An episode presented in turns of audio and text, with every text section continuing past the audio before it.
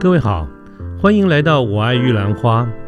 这个节目呢，主要是针对年轻人所可能遭遇的各种议题来做广泛的讨论与分享。欢迎您跟我们一起。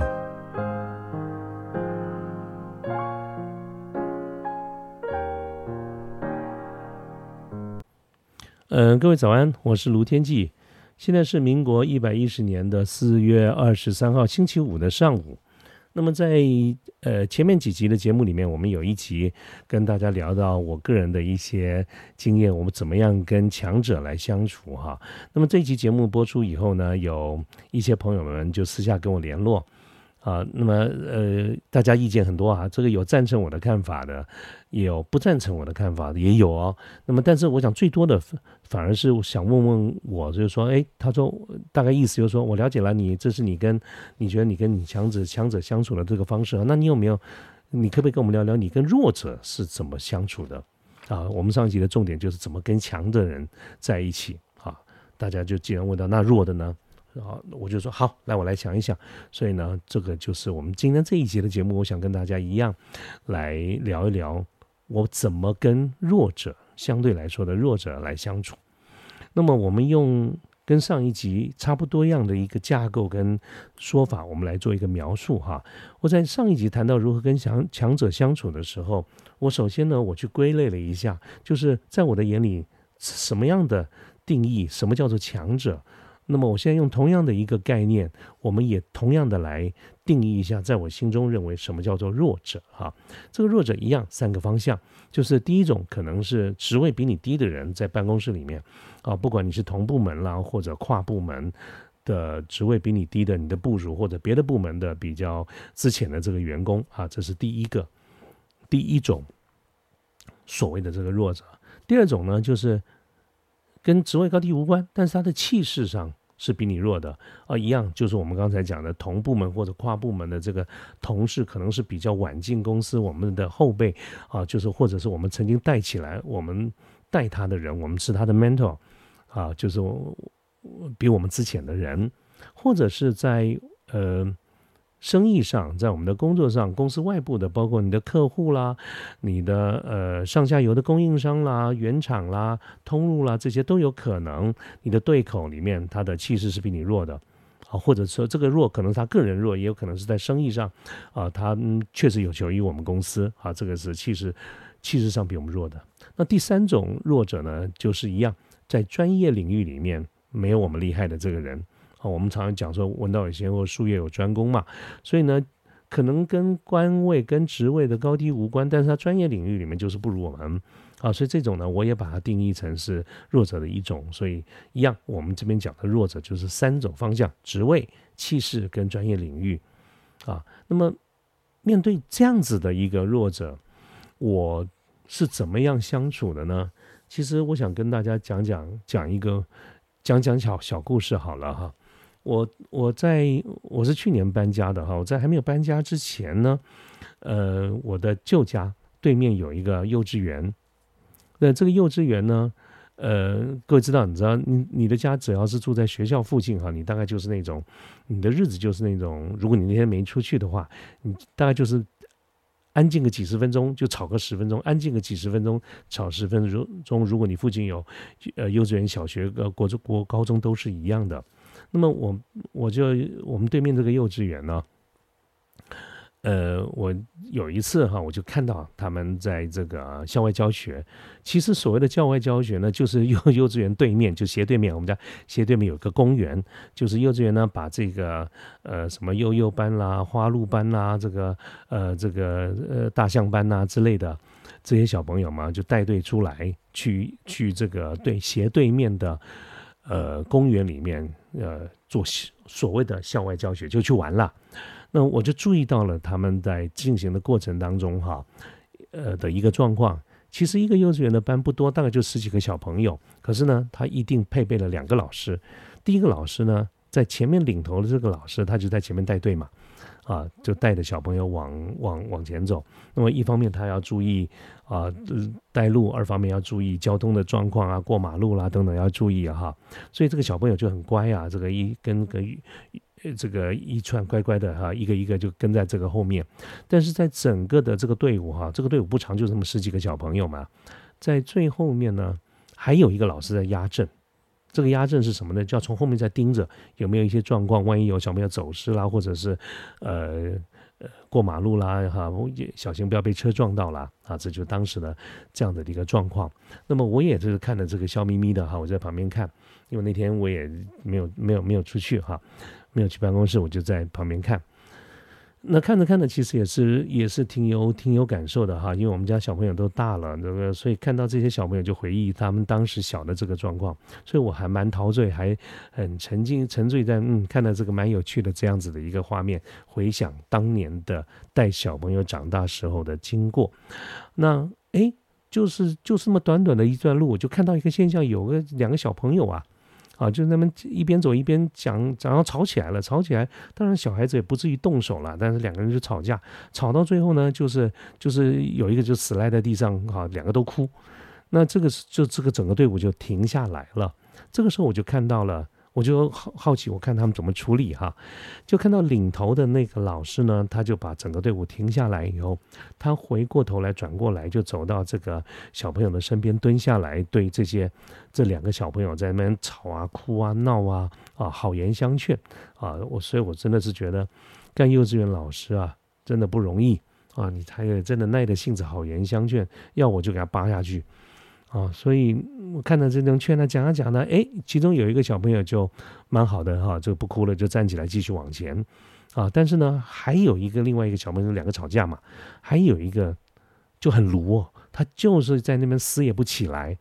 地倒不是地上脏不脏的问题，而是他不起来，就整个的队伍就不能往前走，往前走，啊，那我就想说，哎，我越看越乐，我就觉得哇有意思哈，那看这个老师怎么处理，因为。在我来说，绝对没有办法再忍受下去了。可是这个真的是不错哈。这个老师呢，我就看他怎么处理。就是两刚两个小朋友，一个已经站起来哈，准备要跟着团队一起往前走了。那么这个不起来呢，我就看到这个领头的这个老师呢，他就毅然决然的啊，就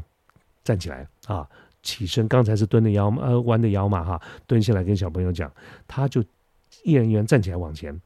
啊，那么在他一往前哈继续走，那么所有的小朋友原先在那边等的小朋友就跟着动，包括刚才那个被劝起来的小朋友，就也就是跟着一起走了。可是还有一个怎么办呢？在地上死赖的不起来的呢？他把他交给后面的压队压阵的这个老师啊。那么这个就是当时看看这个这个这样子的一个情况。各位，你听我这样描描述起来，好像很很长的事情，其实也就是刹那间的这个事情哈。我这样看了一下以后呢，我就觉得蛮有意思的。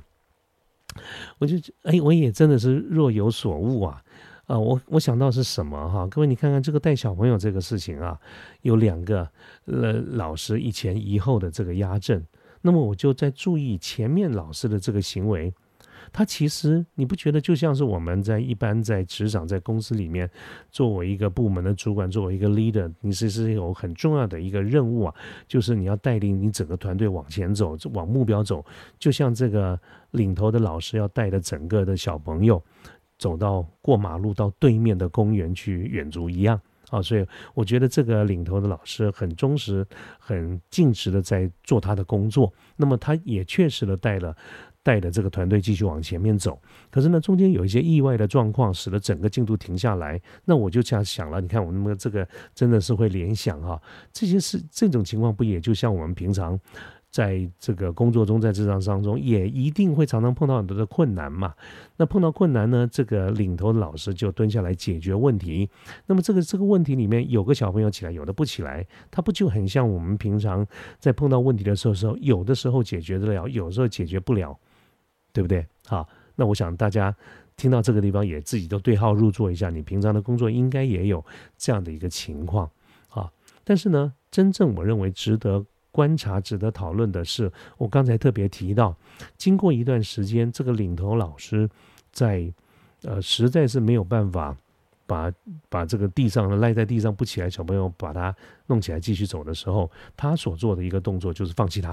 啊，毅然决然站起来。继续往前，因为我觉得他的判断是对的。因为固然每一个小朋友都是他的责任，但是不要忘记了，他还有更大的一个责任，就是带领整个的整个的班级要要要去去远足去校外教学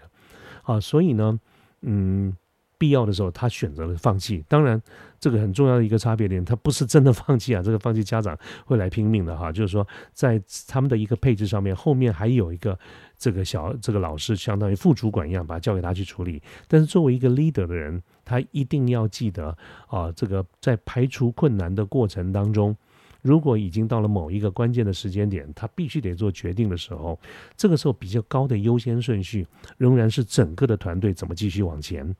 啊，怎么继续往前？那么至于这个弱的，或者不起来的，或者是拖累进度的，那就要放弃它。那么这个呢，就是我想要讲的一件事情，就是在整个的达标的过程当中，如果我们实在是救不起来的人，我们就把它放弃。啊，我为什么讲这个故事？就是回应啊这些来问我或者想听我的看法，说我怎么跟弱者相处。我拿这个例子就是要表达，作为一个 leader，我们在必要的时候没有办法跟着我们一起走下去的人，我们要放弃。当然，幼稚园的这个事情，我再三强调，后面这一段是不一样的，是因为老师不可能真的放弃小朋友哈，我们会把它交给另外一个另外一个这个老师来带。可是，如果我们把这个故事尽可能的去对应到我们在职场上的一个情况的话，我们至少可以同意一件事情，并不是每一个主管，我们都有这个义务跟这个责任，要一直去守着那个落后进度的这个同事啊，就像是刚才讲那个小朋友，这是唯一我觉得差别比较差别的，就是说我们在企业里面，我们是没有那个责任跟那个义务要一路跟你相挺到底的，那么我们还是会。当你跟不上进度，当你不 OK 的时候，我们还是有责任教你、带你、鼓励你，啊，甚至拉你一把。这这都是我们做主管应该要做的事情。可是如果你实在是不行，不管这个不行是你能力上的不行，是你气势上的不行，或者是你态度上、人际关系，或者你个人的意愿，你如果都跟不上这个进度，跟不上这个团队，我们必然会有一个十字路口，有一个。呃一个关键的这个这个时间点，我们要做一个决定，就是要不要放弃啊，也就是救不起来的人，我们要放弃他。这个这个就是我啊从头到尾的一句回答。那么除了这个幼稚园的故事之外，我也想到过啊，这个我曾经在做过的一些企业的辅导，那么其中呢有一些。有有一个非常大的大厂，那么因为有这个呃商业机密的关系，我们就不提它是哪一家公司了。我对于这个非常业内我们资讯产业里面的这个大厂，我们做了中高阶主管的这个培训。那这个培训的呃众多的课程里面，有一次一个主题叫做目标管理，就是我们怎么样根据目标、根据 KPI 来带领团队。达到这个目标，那么其中呢，我们在所设计的这个场景里面，就是会有一个，其中有一个关卡，就是这些主管培训的一个课程，一个任务，就是根据当时的一个状况去挑选，并且去淘汰掉他的团队，因为我们当时有非常多的团队，每个团队都是由各个主管来带来啊带领。的情况之下来来做这个培训，那么其中的一个任务就是每一个团队的主管要挑选啊，要根据我们的这个目标，根据我们的这个 KPI，我们要挑选其中他团队中是谁不 OK，并且呢淘汰这个队员。当然这是在培训课程，不是真的在在这个工作上了哈。就是说在培训在过程中淘汰他，而且是要当众的说明，不单是跟。自己的团队也要让所有的团队都知道某个人因为什么原因被淘汰。其实这样子的一个课程的设计跟训练，是对于主管、对于这种淘汰人家跟被淘汰的人，其实都是一个非常沉重的心理压力。但是呢，这就是我们在做顾问的时候，其中所设计一个非常重要的一件事情。它的题目跟我。跟我们今天要讲的是完全一样的，就是当你的你有责任带领你整个团队向前迈进，向着目标。可是中间有过程中，如果是有人不行，你当然要帮助他，啊，但是真的不行就要淘汰，啊，那么这个是非常现实的一件事情。除了这个企业以外，其实大家想想看，如果你常常看电视的话，我们看到呃，像国家地理杂志啦、国家地理频道啦等等，有很多跟大自然有关的这个影片里面，这种情况也一样的充斥在呃大自然里面，这种呃这个淘汰弱者的这种概念啊。我这我记得我看到有一集的这个节目啊，就是那个老鹰哈，各位知道那个老鹰啊，它在一窝里面。呃，老鹰的父母啊，其实也很辛苦，你知道就每天呢出去这个捕猎物了，然后这个回来喂小鹰，各位就看到很多那个小嘴巴啊，这个嗷嗷待哺了，在那边争食。那么我就看过一期的这个节目，在这一窝的这个小老鹰、小鹰的里面，这些老鹰父母哈，其实也是有可能在这一窝的小鹰里面，把他觉得大概没有希望、不太 OK 的，把它推下去。那你说，哎呀，这个虎毒不食子，那么老鹰怎么会推自己的这个小孩？我觉得这个就是大自然赋予的一个本能。当大自然的资源有限，生活很辛苦啊，大家都生存不容易的时候，我们要把希望压，把我们的资源压在有希望人的身上。就像是老鹰的父母每天捕食猎物来喂小朋友，也很辛苦，他也不见得每天都有呢，而且自己还吃不到，都得等小小朋友吃完了，我们自己才能够吃。所以在生存不容易的情况之下，对于这种没有希望的，也是有可能会去放弃的。好，那所以呢，我刚才在讲的，就是说，嗯，我拿这种这个你说老鹰啦的故事啊，我们做企业辅导的时候的故事啊，幼稚园的这个故事啦，我都在回应一件事情，就是我们面对弱者的时候该怎么处理。其实有一个很重要的一个原则，就是放弃。那刚才可是这个放弃讲的，刚讲的例子是我们公司自己内部的人，我们是可以放弃的。好，可是如果他是公司外部的人呢？诶，这个我就要特别跟大家讲了哈，就是说，如果你所面对的弱者不是我们公司内部的人，是我们外部的人，这个时候我的态度有可能刚好一百八十度的大转变。大转变是什么意思呢？如果是自己人，当然能救就则救啊。救不起来，放弃。可是，如果是我们的往来厂商，哎，我跟大家讲，这个就不一定了。这要看我们跟往来厂商，不管是你的上下游的供应商、你的经销商、你的呃这个客户等等哈。我我的我说态度会有所不一样，是怎么样呢？我会把它分成说，我们是一次性的往来，还是长久的配合？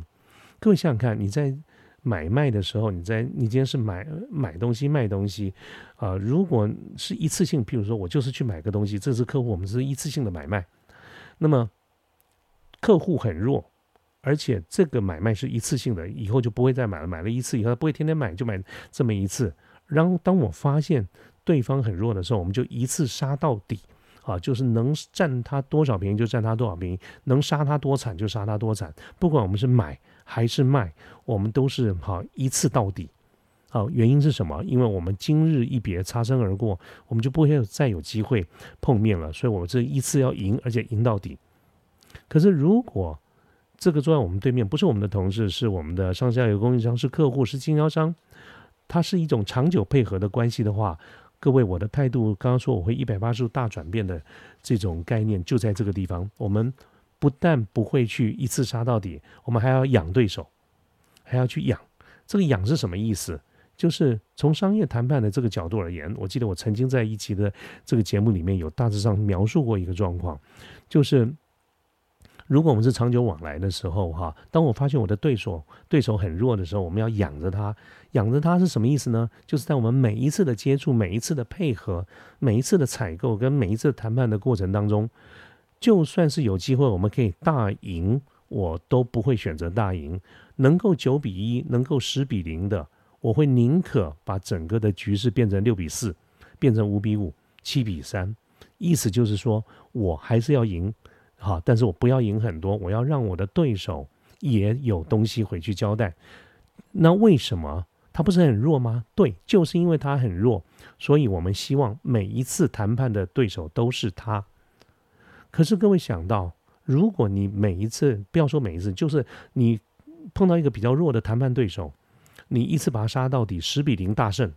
九比一、八比二大胜。我们在前一集的节目有跟大家提过啊，这之前的节目也提过，就算你有这样的一个大胜的结果，我们现在在现代商业谈判里面，我们都有安排了一个安全的防火墙，所以不见得能够拿得到。但是你会让你的对手警觉到你是一个难缠的、不好应付的人，下次你会搞，他们会派更强的人来。所以如果你的团现在的对手很弱啊，我们就要让他得分，就是让他六比四，就是让他七比三、六比四、五比五。啊，所以让他回去能够交代，这样子的一个谈判态势才会继续存在。